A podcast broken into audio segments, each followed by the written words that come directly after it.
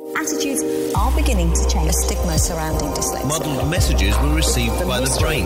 Dyslexia. It will not hold you back. Dyslexic, it's kind of your superpower. Anything is dyslexic. Dyslexia. Hello, I'm Elizabeth. I'm Charlotte, and you're listening to Move Beyond Words. In this podcast, we are exploring dyslexia in all its surprising, creative, and often misunderstood forms. Each week, we invite different guests to talk, listen, and share. Expect authentic, off the cuff stories to connect with and learn from, and celebrate the ways in which we can all move beyond words.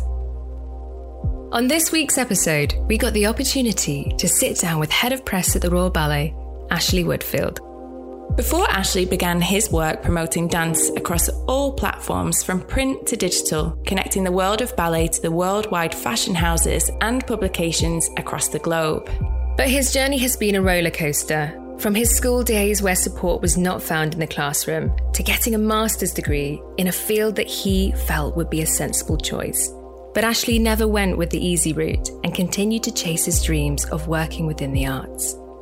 We got the chance to learn more about Ashley's life with his dyslexia, discovering moments that have laid dormant for some time, but clearly showcasing how Ashley's dyslexia has contributed to the wonderful work he's doing today. Welcome to the show, Ashley. Hello. Hi. How are you? Um, yeah, I'm good. It's uh, so strange working from home. You know, it's it's been gosh, I've been working from home since March now, so it's it's coming up to what six months, a long time. Oh gosh, yeah. Not be in the opera house, um, you know, just missing the dancers and the company and all the the office staff and you know everything that goes with being in the opera house. It's just very it's very different. Mm. Yeah. yeah. So I wanted to start by just thanking you for coming on Move Beyond Words, um, and also to just take us back to when we first met, which was back in 2015 now uh, at the Royal Ballet. I know.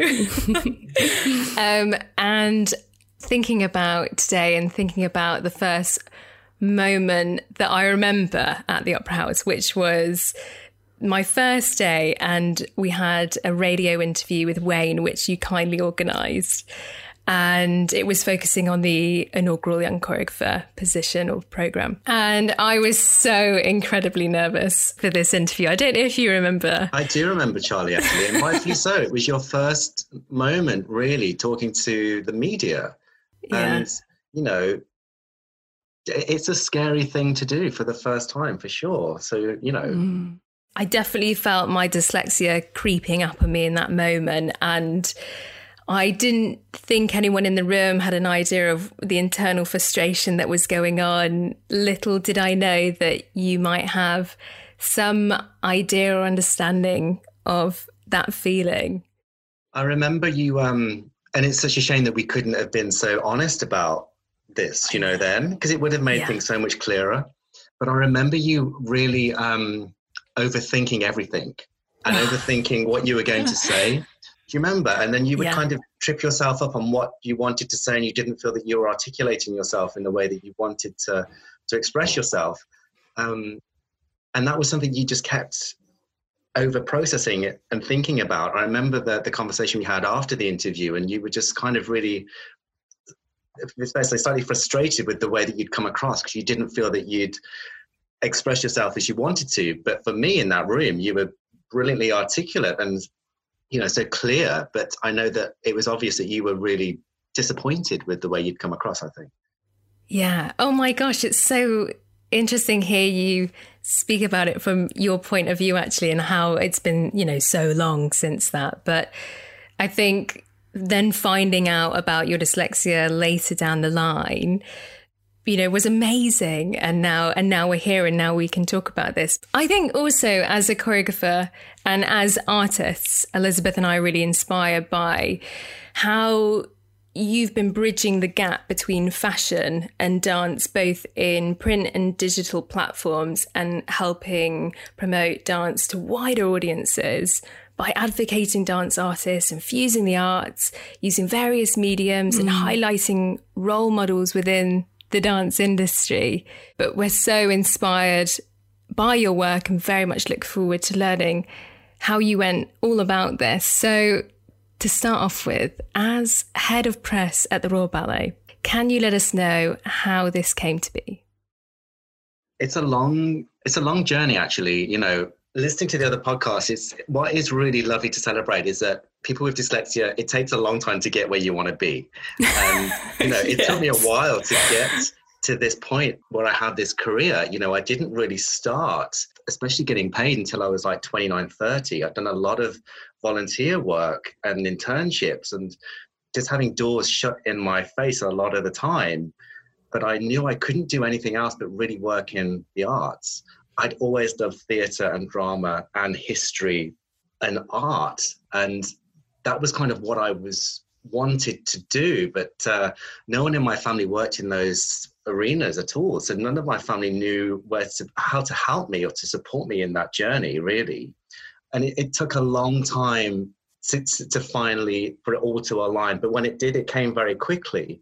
But I think that what I've always had is tenacity, and I've just never given up. I did a degree in history and drama. those were the things I really wanted to do, but I couldn't get into the sector. Paid work. I did a lot of free work. And then I got very frustrated. And then I did a master's degree in computing, which was like so wow. off the wall and such a curve. I was so frustrated at not being able to get into the industry because I just couldn't break through. So I, I did what I thought was a very sensible thing, a very sensible qualification that I could just get a job and earn a, a living. Um, I qualified in computing, God knows how. I mean, it was bloody hard because I had to learn how to compute a program. And, you know, I don't work in maths or figures or patterns or repetition. And um, it was the hardest thing. And I kept failing and failing that module. It was just endlessly exhausting.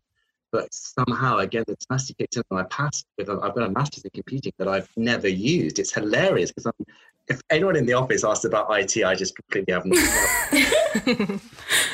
and I was offered a job teaching IT in Birmingham on the back of getting this qualification. And I thought, I'm just going to turn this down and give it another six months and see what comes up. And in that interim period, at this point, I was working for the Royal Shakespeare Company in the box office. I've been there in Stratford on Avon for a while, actually. Oh. But I couldn't break through into internally at the Royal Shakespeare Theatre to work in the, the, the, the, marketing or the press team, or I couldn't get through. I couldn't get out of the box office. And I went to see the head of marketing and I said, you know, what can I do? And she said, sometimes it's best if you just step away from the organization you're in and go and work for a smaller organization. And that's what I did. I saw a job in Canterbury at the Marlowe Theatre, a receiving theatre. So uh, at the age of 29, I, I, I took a massive pay cut and I did a very, very junior entry level role actually. It was just a marketing assistant job. Um, but i knew that if i had a year on my cv that i could then take that and get another job and move forward. And it was the best thing i ever did. And i was at the marlowe for just over a year working on panto and musicals. And um, primarily what i did at the marlowe was i got a, my first taste of working for dance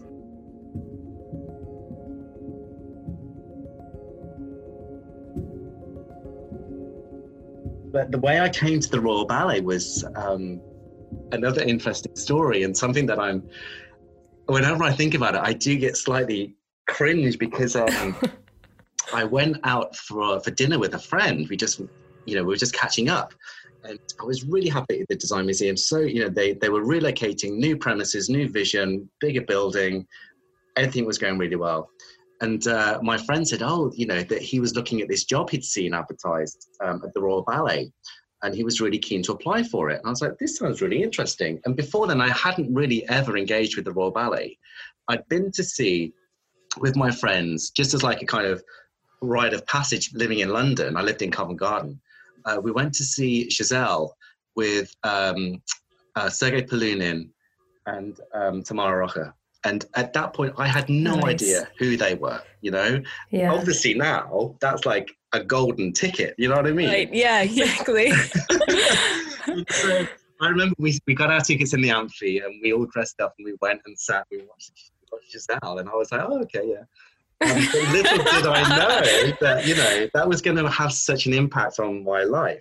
Going back to this, uh, you know, I'm having dinner with my friend. He's telling me about this this job he'd seen but the more he spoke about it, the more I thought this sounds really interesting.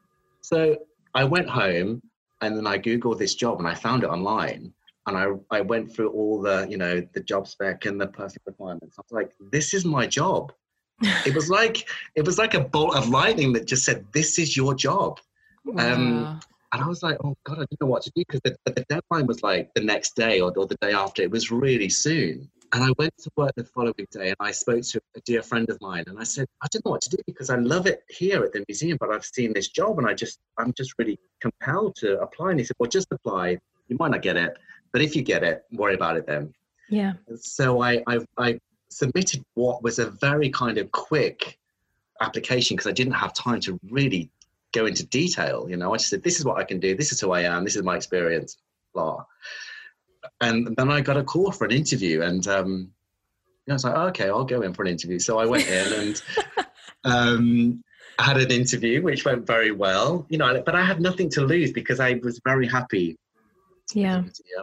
And then they called me back for a second interview, a bigger meeting about what I could do and what my vision was. And I was, I was very clear to them at that point. I said, look, I'm not going to sit here and lie and say I know a great deal about the, the Royal Ballet because I didn't. I didn't know a great deal about its dancers or its history, you know. But I said, this is what I can do, and this is what I believe would be exciting for the Royal Ballet.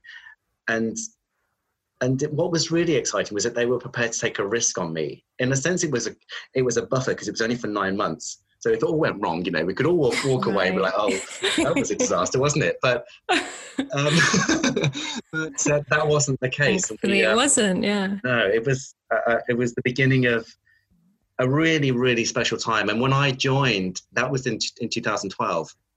Um, it was in April. And uh, that was when Kevin was appointed director. So in a sense, we both started yes. at a similar time. So my job was, you know, about launching Kevin and his, you know, vision for the Royal Ballet. So I was only there for nine Great months. Time. But it was a, a very busy nine months. The design museum were amazing. They left my job open. They said this was like a career progression that I could go to the Royal Ballet, get a new string to my bow, understand a different element of PR, come back to the museum, um, which is what I did. And I was there for a year and oh. did an oh. amazing exhibition on Paul Smith. And then, you know, was really pushing forward with the relocation of the museum and then the job came up again, but it was a permanent contract, and so here we oh, are, six years. Wow. On. Yeah.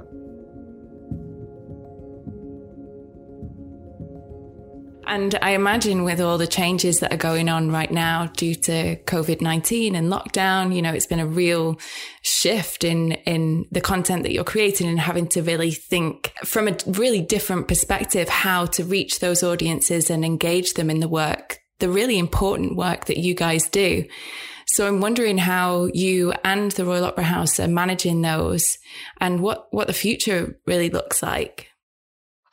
I mean, yeah, what the future looks like, well, we, we really don't know, you know, it's, it's, it's difficult, you know, to create dance to, to, to dance, to partner to touch at this time with the restrictions that we have to adhere to and the guidelines that we have to adhere to. Um, so that's a challenge for us. It's it's not impossible. You know, there are people that live together that can dance together, and um, but yeah, we we are kind of still working on, with the government as to what we can really do. What's been really lovely is you know all these amazing dancers, you know, and choreographers out there are creating amazing films. Charlie is one of them, and you guys have made a really lovely film, uh, which we shared on our platform called uh, 10 million tons, you know, focusing on the, the amount of plastic in the ocean. Um, but it's really been amazing and inspiring to see the dancers just create and they, they have that need to to share their you know their, their way of expressing through movement and there's been some amazing dance films created um, but the Royal Opera House have done a number of other things as well. We've done a number of free uh, relays and uh, broadcasts of some of our amazing uh, content and um, cinema uh, recordings that we've been offering for free over the spring and summer. Um, and they've had in excess of like 9 million views, which is amazing. You know, that people can wow. just tune in on Facebook and through our website to watch opera and ballet for free. Um, and so, you know, there's a massive appetite out there. And it's how we kind of really now make sure that we take people that have maybe engaged for the first time with us, you know, and hopefully we can encourage them to come and actually see an actual real performance whenever that can happen. Um, but uh, it's been a really difficult time for sure. I do find that people with dyslexia are wonderful problem solvers. And so I have noticed that a lot of people I know um, who are dyslexic and creative have actually been thriving during this time because they're used to having to fix things, often on a day to day basis, problem solving. It's been really interesting to see how different people with different mindsets have made lockdown either a great experience or a really challenging experience. But I've really noticed that those with dyslexia have, have thrived. A lot have thrived. And as this podcast is all about dyslexia, I'd love to learn more about your relationship with dyslexia. Um, so, you know, like most of us, it kind of really came, it, it became obvious in like primary school that I was struggling, you know. So I was at school in the in the 80s, in the early 80s. At, at, at, which point, you know, I don't really think that the school was very much geared up to supporting children with dyslexia. And so I was I was just classed as someone that was slow, you know, that term, oh, he's slow, w- which is not very helpful, is it really? Um, and, no, and I, no. When you, when you invited me to take part in this podcast, I, I had a long chat with my mom about, you know, how it came about that it was obvious that I wasn't really picking things up. And she said, you know, the teacher said you were slow and that you were in your own little world, you know, you're in your own, in your own head really. And that was because you know i just wasn't keeping up. And so the way that i maybe dealt with that was just to kind of shut down because i couldn't engage mm. with the rest of the class because i wasn't really understanding what was going on i think it's fair to say it took quite a while for the school to really kind of respond um, and um, my mom did request that you know that i get i got some help and so the school arranged for me to have a test which i've completely forgotten about I didn't realize that I, I had a test. Um, so I grew up in the Midlands um, in a new town called Redditch, and the test that I had to go to was in Birmingham at, uni- at the Birmingham University, which is a bit of a schlep. You know, it was quite a, a journey. Yeah. Um, and I uh, and I went and I, I did the tests, and uh, I I came away and I there were so many different levels of dyslexia, and I I, I guess I'm on the I, I don't know how to class it, but it's you know my my my challenge isn't isn't that isn't that deep. that makes sense. You know, I struggle with certain things, but I can function. You know, I can. It just takes me a long time to kind of to get to grips with things, if that makes sense. Yeah. So once I'd been diagnosed, um, the school really weren't keen to do much about it. So my mom, bless her, arranged me to have extra tuition, and so I would go for extra tuition three times a week after school, um, which which which really really killed me as a kid because you know I'd had to have a full day at school, then I'd have to be picked up by my mom, and then have another hour session. So it was a long day, you know, and I really yeah. Hated it. But it it it did work, you know. The, it it did really start to to have an an effect. But I used to really kick back about having to do this. Um, and I remember, you know, the way I got, well, the way my mom got around it was that she'd take me to the sweet shop afterwards and buy me a bag of sweets. You know, that was the treat. You know, oh, that's right. Exactly. You know, oh. but I, I, I can so remember going to this. It was a bungalow where this uh, this tutor lived. I'd go and sit at her dining room table and then be forced to read. You know, it was excruciating. It was really hard. Um, but you know, uh, I really struggled with like telling the time, you know, on, on a watch with the big hand and the small mm. hand and I didn't know my alphabet, and like, like my friends knew it, or like even my younger friends knew it. So I felt like I just felt a little bit. It's funny because I never felt. Um, I don't want to say I did. I never felt embarrassed, but I was just aware that I wasn't keeping up. You know. Um, mm and I struggled with yeah. my left and right, you know. And even now, if someone says turn left, I'll be like, oh, you know, I have to think. I have to think so yeah, it was in primary school that it was really picked up, and then when I moved to middle school, uh, I was then segregated into, and I think, it, and then I, I got really self-conscious because it was called remedial reading, and so I was kind of labelled as some kind of you know a remedial, which was I was so like offended by that, you know, um, and that I was other in a sense. And I remember I had to we my year class, you know, we everyone had like a, a, a book they were reading collectively in the in their English class. You know, the, the year group were reading this this this one book, whatever it was. But I wasn't at that level to read that book, so I would physically have to leave the classroom to go to these special learning classes with the other children, and I just used to feel quite humiliated by that. And uh, again, it caused a lot of problems for me and my mom was very good at you know at asking the school whether there's another way that they could manage that and that I didn't feel so that I had to physically be removed or that I didn't feel that I had to walk away. Does that make sense what I'm trying to say? I just felt Oh yeah, absolutely.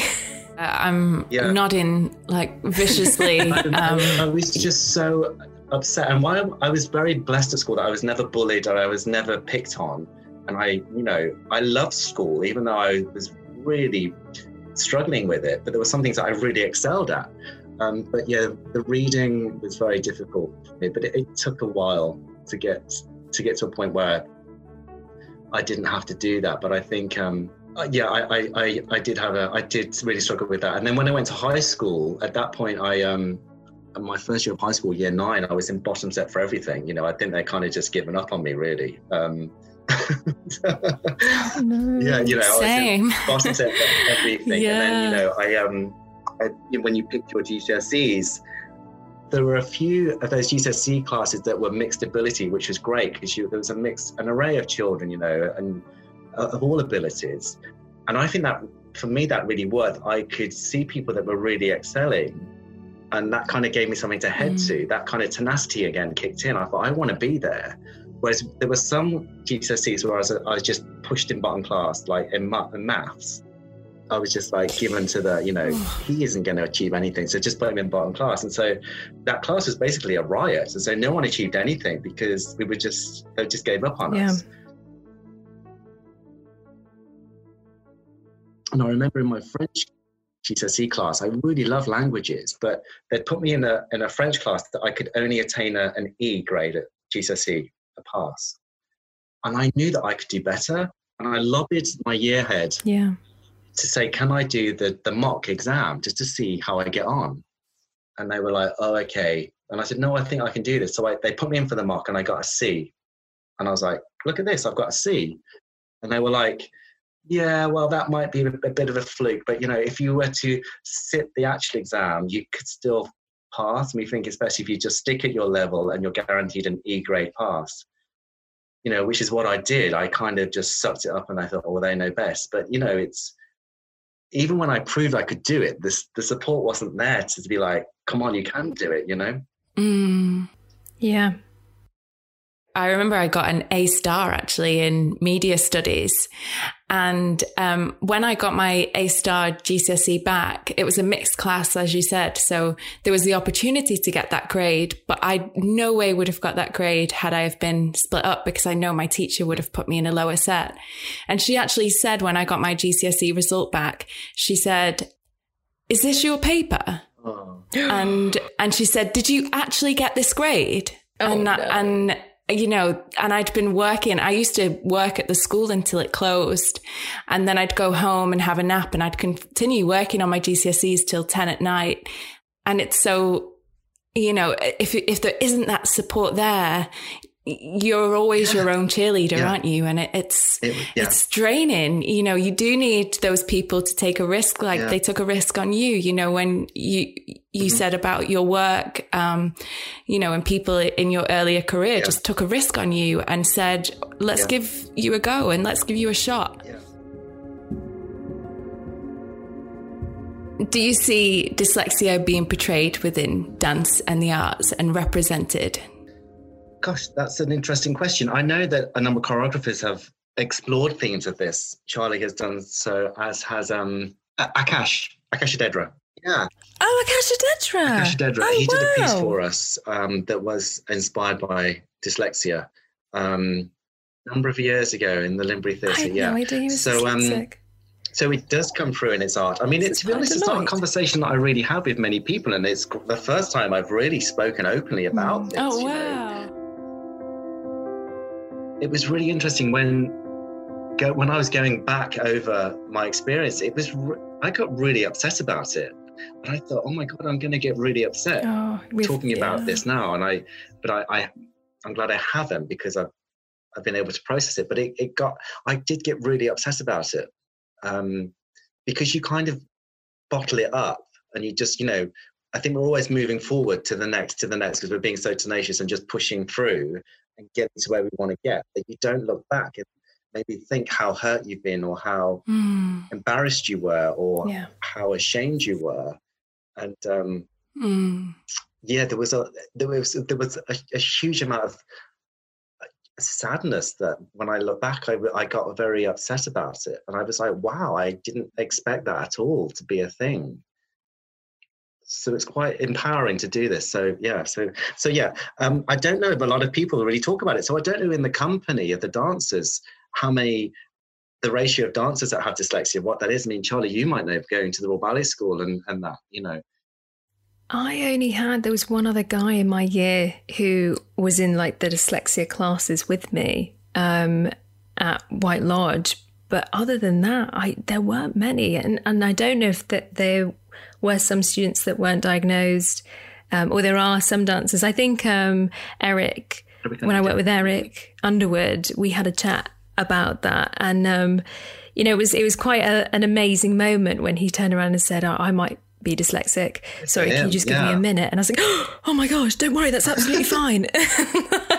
in, you know, abs- like half starstruck, like, like, um, and in, you know, just, just loving his honesty, um, especially as a fellow dyslexic. But, um, no, I'm hoping that through these conversations, you know, we're going to find more dancers and, and more artists who are dyslexic because we know that, um, one of the traits of dyslexia is creativity and that many people with dyslexia cr- yeah. gravitate towards the arts. So I don't I don't know yet within the mm-hmm. company, mm-hmm. and I'm hoping to find a few more.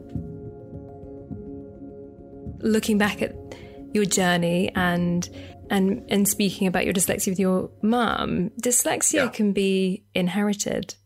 Um, were there any members of your family that you feel? Yeah, my dad definitely dyslexia? has dyslexia for sure. He's he's a terrible speller. Um, I mean, my dad's a builder, so he's a craftsman. You know, he uses his hands, and so he didn't ever, oh, you know, he left yeah. school when he would have been, I don't know, 15, 16, and he didn't ever need to pursue a formal, you know, education. You know, um, so so he uses his hands, and you know, he he's very good at reading a plan or an architect's plan. But yeah, his spelling isn't great, and he's not the best writer to be honest with with you but um you know so yeah, it, it is within the family for sure. Um, so yeah, I do think there is an element of it of it being inherited. I think that's that's the case.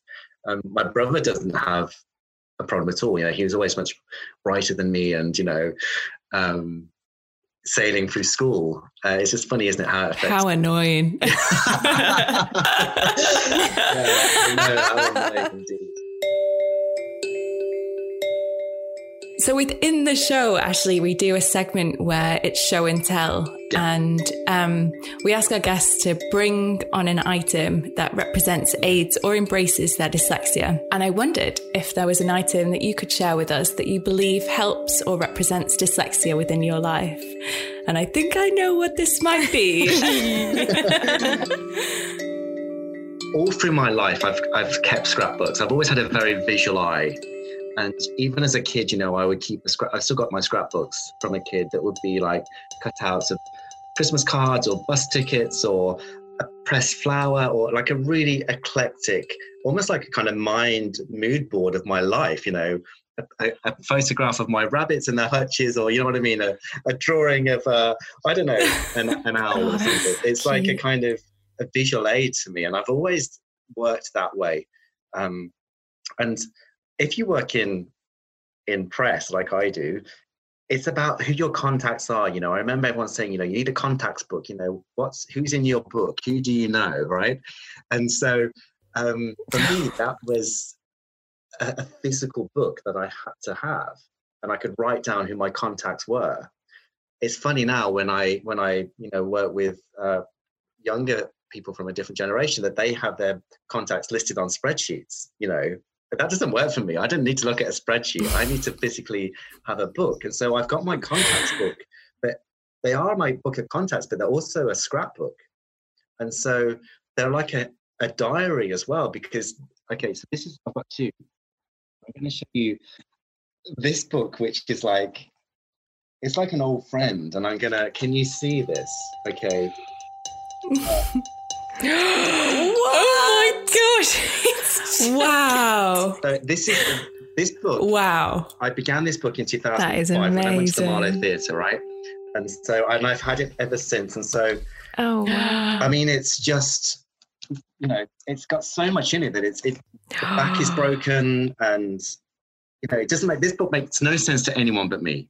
And so I know exactly within this book where my uh, fashion contacts are, where my architecture contacts are, where my uh, news desks are, where my TV production companies are, just by the the, the way that the, the pictures that I've stuck within it. That's Yeah. kind of like my index or my reference point. So I'll be like, oh, so if I'm going to look for fashion, I'm going to look for you know this amazing invitation that I've had from the Queen, and so then I go to that. Or if I go to, I don't know, you know what I mean? I said that the pictures reference the the, the book for me. Um, and so whenever I get this book out, everyone's like, "What the hell is that?" I'm like, "This is my contact book." Um, for everyone else, it's just it, it's just like a, a load of um. For listeners, Ashley, because this is just so beautiful, I'd love to, for you to try to describe in as much detail one of the pages if you can. So I'm looking at this is okay. This is the, the page for the Royal Opera House for the internal department. So the Opera House is so big that we live on phone. So there's a phone number for like this is for hats and jewelry, for hair and wigs, um, for the armory, for the props department, and so these are the, the the direct line numbers that I can just phone, as opposed to me having to physically go to these apartments because it's such a big building, Yeah. you know. Um, and on that page, there's a picture of a lovely pride of lions. Um, Oh. that I cut out from a newspaper, as well as a stamp from the Olympics from 2012. Amazing. Uh, and then, a, do you know what? A really lovely artist called Angela Racour. And when I finished my time in Bali, Ah. my nine months, I wanted to give myself a gift. So I bought myself a piece of artwork. oh, wow. Uh, and it was a piece of artwork by this artist. And it's a huge pastel uh, drawing that I love. And it's, um, I think, you know, sometimes you have to really celebrate, you know, when you've done something and you're really proud of your achievements. Absolutely. And so I, I invested in a piece of art that I'll have for the rest of my life. And so Oh. there's a picture from Angela in that book. But every page is different.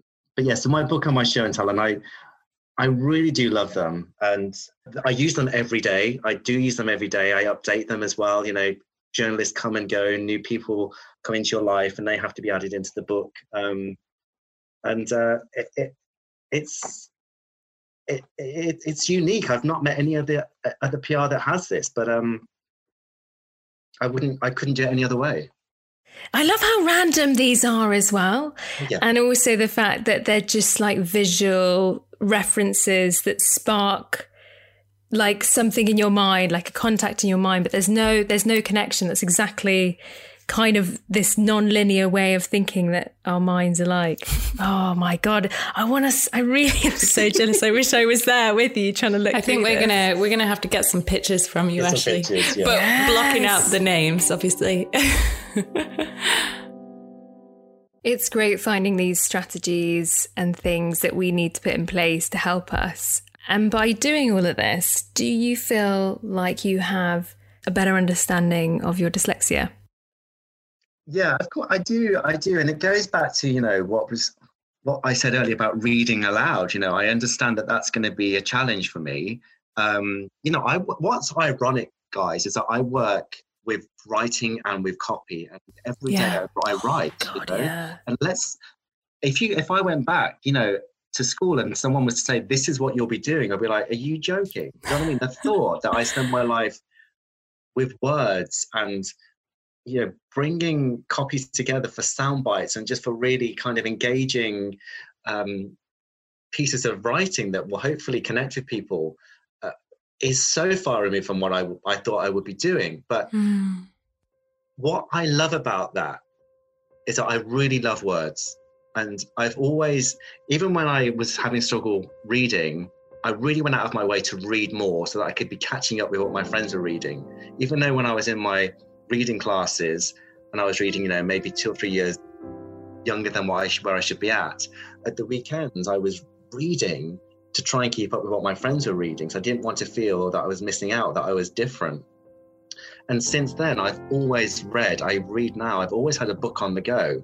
And I think that has been a, a huge shift, you know, in my learning and just the way that I see words and the joy that I get from from you know reading a beautiful sentence or just the power of, of language really. Um, and so i really i do enjoy writing and i enjoy the the challenge of writing a really great press release and making it really engaging and having all the, the bits of information i need to put in there. But that's not to say that you know i don't i have endless typos you know i have endless spelling mistakes.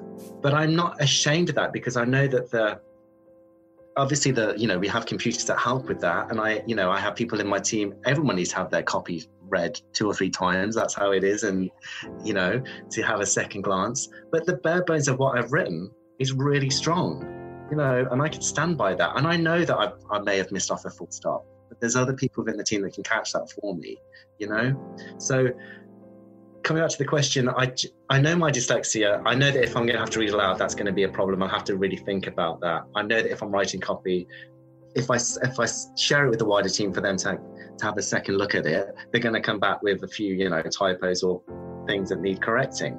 I try not to beat myself up about that. I do sometimes, you know, and I I know that if I'm going to send an email, I really need to compose it, and then I need, I should really sit on it rather than send it immediately because if I do so, I can't see the errors in it. So I need to write it, and then maybe just go away from the screen and then come back, and then I can really see where the errors are. Because if I write something and then I glance over it quickly, I'm not going to see that I've spelled they're wrong or you're wrong. Do you know what I mean? What it is, you know? Or doze. Yeah. I would say doze rather than yeah. does. Yeah, exactly. Or, you know. Does doze work for you? what, what's so funny is that my bloody um, computer is so used to my typing errors that I think it's um, accepted them as a way of spelling. Same. so if, if I put in the and I spell it H T E, I think my computer thinks that, that that's an actual word. And it's like, so my computer's like, you know, just as confused as I am sometimes. And I mean, working in a, a big organization, I really wonder one if you feel there's support there for you and and talking about your dyslexia and also whether you feel that there's enough being done for people with dyslexia within the arts you know, for a long time, I would never have acknowledged or volunteered that I had dyslexia because it's such a that's that element of like of, of shame and that you know how are you even doing what you're doing you know how is this how can this be you know yeah for a long time i would never have dared to have been so open about this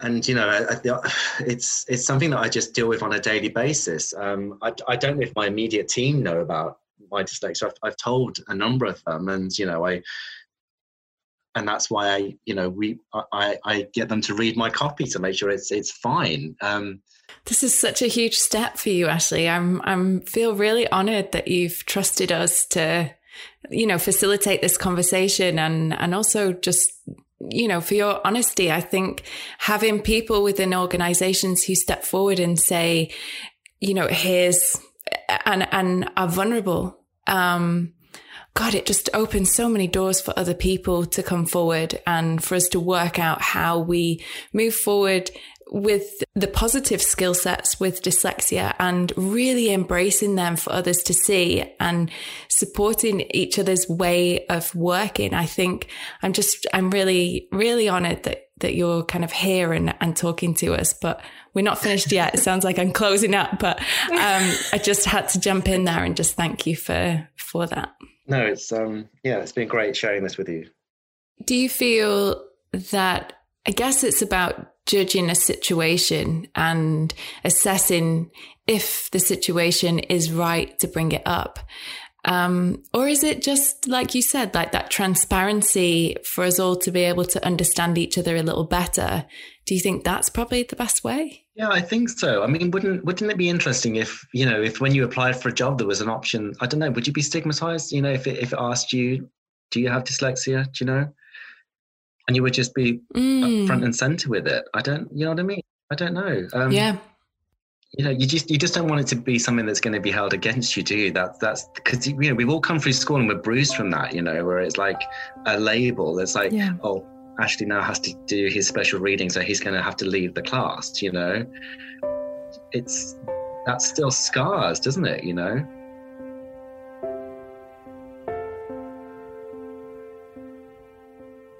Yeah, definitely. Definitely. And I think that's probably one of the reasons why I never went to an organization for support with my work for a really long time because you're so worried about that not mm-hmm. not being good enough you know that's kind of what it does come down to. Or knowing that you work in a different way and that organization might not support that different way of you working.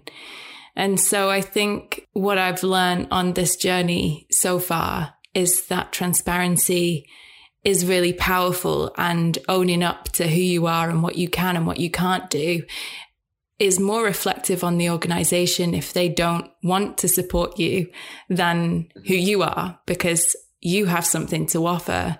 And if people can't see that, then they're lost, you know, and you've got to have that self confidence. But I'm still, I, I really wanted to hear you answer that because I think I'm still working out when is and when isn't the right situation. I mean, I've set up a business about dyslexia, so I don't Don't think there's hide much hiding now. it's out there yeah. And Ashley, what advice would you give to your younger self? I, I would n- never, ever have believed that I would be where I am right now. And, you know, that's, yeah, that, that- that's just, I'm so speechless that I, I, I, I do what I do. And um, I'm completely blessed that I, I do this. So, I mean, it's like I'm living a dream. It's like I live a dream, my dream that, you know, I get to work with all of these amazing publications and networks that I only dreamed of doing. You know, it's um, it, it, it's it's beyond brilliant. So, gosh, what would I say to my younger self? You know, dreams come true. You know, Oh. it's um, it's That's lovely. just don't give up.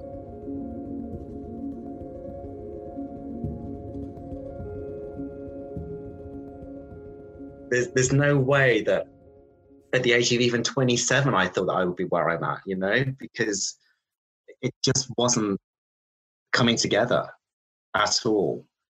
Um, but when it did, I knew it would come very quickly. Dream big.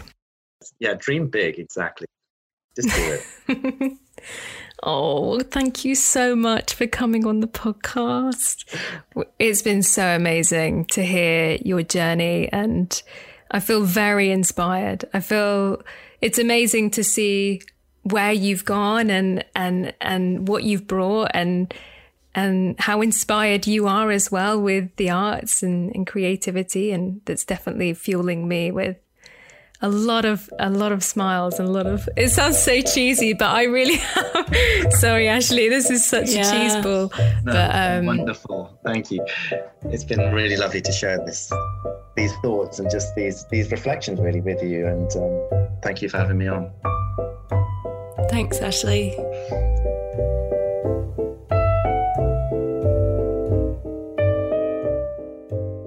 It was quite emotional and an absolute privilege to hear Ashley speak about his experience with dyslexia. Having known him and worked with him in the same organisation, I had no idea that we both had dyslexia. So, what's really wonderful is that going forward, we can speak openly about our dyslexia and share our experiences and hopefully encourage people within other organisations and our collaborators and colleagues that we work with to just speak openly and, and honestly about something that they might be battling with. Yeah, I I agree completely. He's just so incredibly brave. And you can see that he's someone who has had so much determination and he didn't stop, even though he was faced with so many hurdles. He just kept overcoming them and persevering. And I just, I'm so inspired by that. And how he did reach his dreams. And I, am I'm, I'm so grateful that he came on and, and, and shared his story with us. I'm so grateful. And I hope that people are really touched by what he shared and, and how he shared it.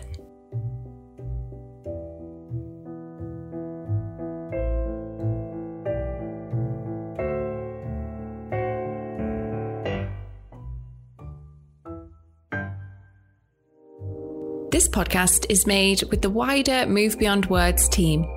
Podcast production is by Niall Collini Taylor. Move Beyond Words project manager is Hannah Granger Gibbs. Art and design is from Alex Colehern. PR and social media manager Sean Gilling. And original music by Tom Parker. This series is funded by Arts Council England.